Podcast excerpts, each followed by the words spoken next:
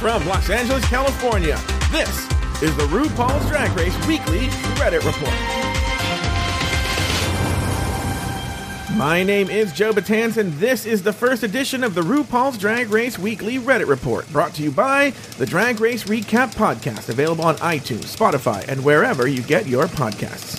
This week, Aquaria clapped back at Jake Yonsei. Over on the RuPaul's Drag Race drama subreddit, Reddit user Punk Daddy Gay posted screenshots from a Twitter conversation between YouTube personality Jake Yonsei and season 10 winner Aquaria.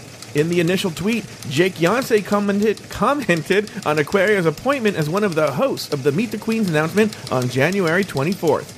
In that tweet, Jake wrote, If you thought season 10's reveal interviews were awkward, Aquaria is doing them this year. I can't wait for this. Hashtag I don't define drag. Well, current reigning queen Aquaria responded, tweeting, Calm down, Perez Hilton. I'm not interviewing the girl, so you and everyone else who thinks I'm worthless doesn't have to worry about seeing me do that, which I would be successful at regardless.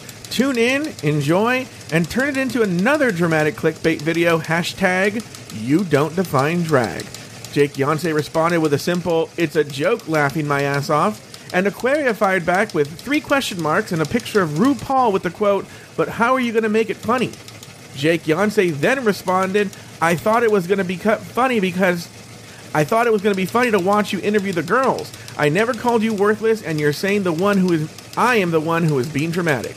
As of press time, Aquaria has yet to respond. For even more breaking news and analysis, download the RuPaul's Drag Race Recap podcast available on iTunes, Spotify, and wherever you get your podcasts.